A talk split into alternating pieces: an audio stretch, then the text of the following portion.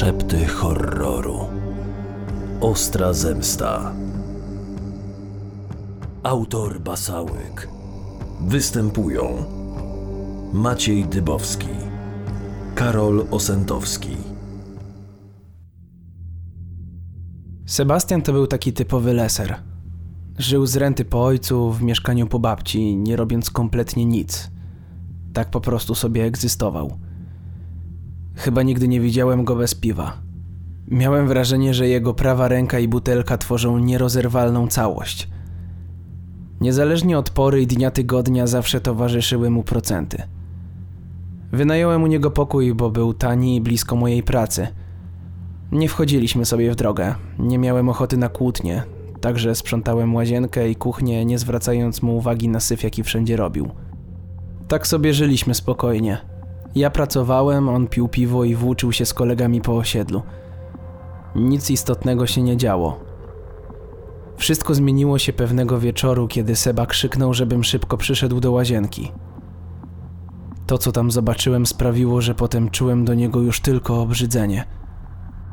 Zawołał mnie po to, żeby mi pokazać, jak topi kota w wannie. Zanim zdążyłem zareagować, zwierzę było już sztywne, a jego oprawca nie mógł przestać się śmiać. Co za psychol. To była jakaś masakra. Stałem patrząc na jego czerwony ryj i nie wiedziałem, co ze sobą zrobić. Zauważyłem, że Sebastian miał całe podrapane dłonie i nadgarstki. Czyli zwierzę się broniło. Oby zostały mu wielkie blizny.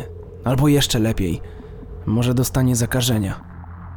Włożyłem kota do worka na śmieci i zakopałem za blokiem. Nie miałem wyjścia, bo gdybym tego nie zrobił, to pewnie wciąż leżałby w łazience. Nie miałem pieniędzy ani siły szukać nowego lokum. Ale jak można żyć z takim psychopatą? No i gdzie się będę kąpał? Przecież nie wejdę do tej wanny już nigdy. Wzdrygnąłem się na samą myśl. Postanowiłem, że zacznę się rozglądać za nowym pokojem do wynajęcia. Następnego ranka, kiedy jadłem śniadanie, a Seba jak zwykle sięgał do lodówki po ulubiony napój bąbelkowy, zauważyłem, że zadrapania na jego rękach wciąż okropnie krwawią. Powiedziałem mu, że chyba powinien iść z tym do lekarza, ale skwitował to słowami: Złego licho nie bierze. Niech robi co chce. Nie moja sprawa. Kiedy wróciłem wieczorem z pracy, Sebastian był dokładnie w tym samym miejscu, co wtedy, kiedy rano wychodziłem. Siedział przy kuchennym stole, na którym leżało chyba osiem pustych butelek. Nie było to dla mnie nic nowego, natomiast nowe były zadrapania na jego ciele.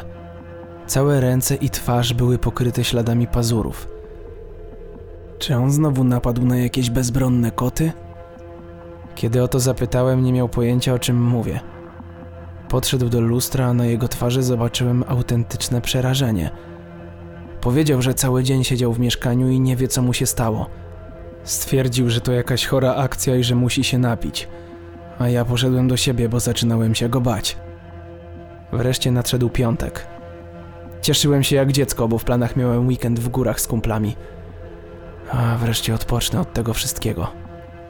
Zabrałem do pracy spakowany plecak, żeby nie musieć wracać już do mieszkania. Im dłużej nie będę oglądał Sebastiana, tym lepiej. Wyjazd był naprawdę udany. Piękna pogoda, wspaniałe widoki i pogaduchy z kolegami. Tego mi było trzeba. Nie wspominałem im o tym wszystkim, co się ostatnio u mnie działo, bo nie chciałem psuć sobie humoru. Wróciłem w niedzielny wieczór w świetnym nastroju. Przekręcając klucz w zamku, miałem nadzieję, że nie ma mojego współlokatora. Tylko niby gdzie on mógłby iść. Chyba nie do teatru. Roześmiałem się na samą myśl o Sebastianie oglądającym przedstawienie. Zanim jeszcze wszedłem, usłyszałem przerażające krzyki i mnóstwo przekleństw. Szybko wbiegłem do środka, szukając ich źródła. Dochodziły z łazienki, ale drzwi były zamknięte od środka i nie mogłem się tam dostać. Usłyszałem głos, nie brzmiał jednak jak Sebastiana. Był raczej cichy i piskliwy. Pomóż mi, stary. Z całej siły naparłem całym ciężarem ciała na drzwi i udało mi się je wyłamać. Było już jednak za późno. Seba leżał w wannie pełnej krwi, blady jak... trup. Był już wtedy trupem. W pierwszej chwili skupiłem się na jego martwym ciele i nie ogarnąłem, jak wygląda łazienka. Wszędzie ślady pazurów. Były na ścianach, podłodze, lustrze, umywalce, no wszędzie, wliczając w to skórę Seby. Zadzwoniłem na policję i czekałem na ich przyjazd na korytarzu. Nie mogłem patrzeć na miejsce zbrodni. Tylko czyja to była zbrodnia? Drzwi były zamknięte od środka, a okno też nie było otwarte. Co tam się stało? Funkcjonariusze mieli dokładnie takie same miny jak ja, kiedy weszli do łazienki. Pytali mnie w kółko, co tam się stało, co tam się stało.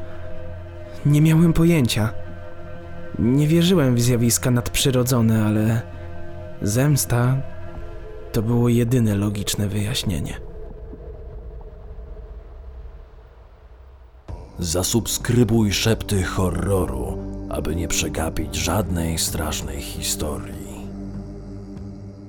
Czytał Tomasz Osica.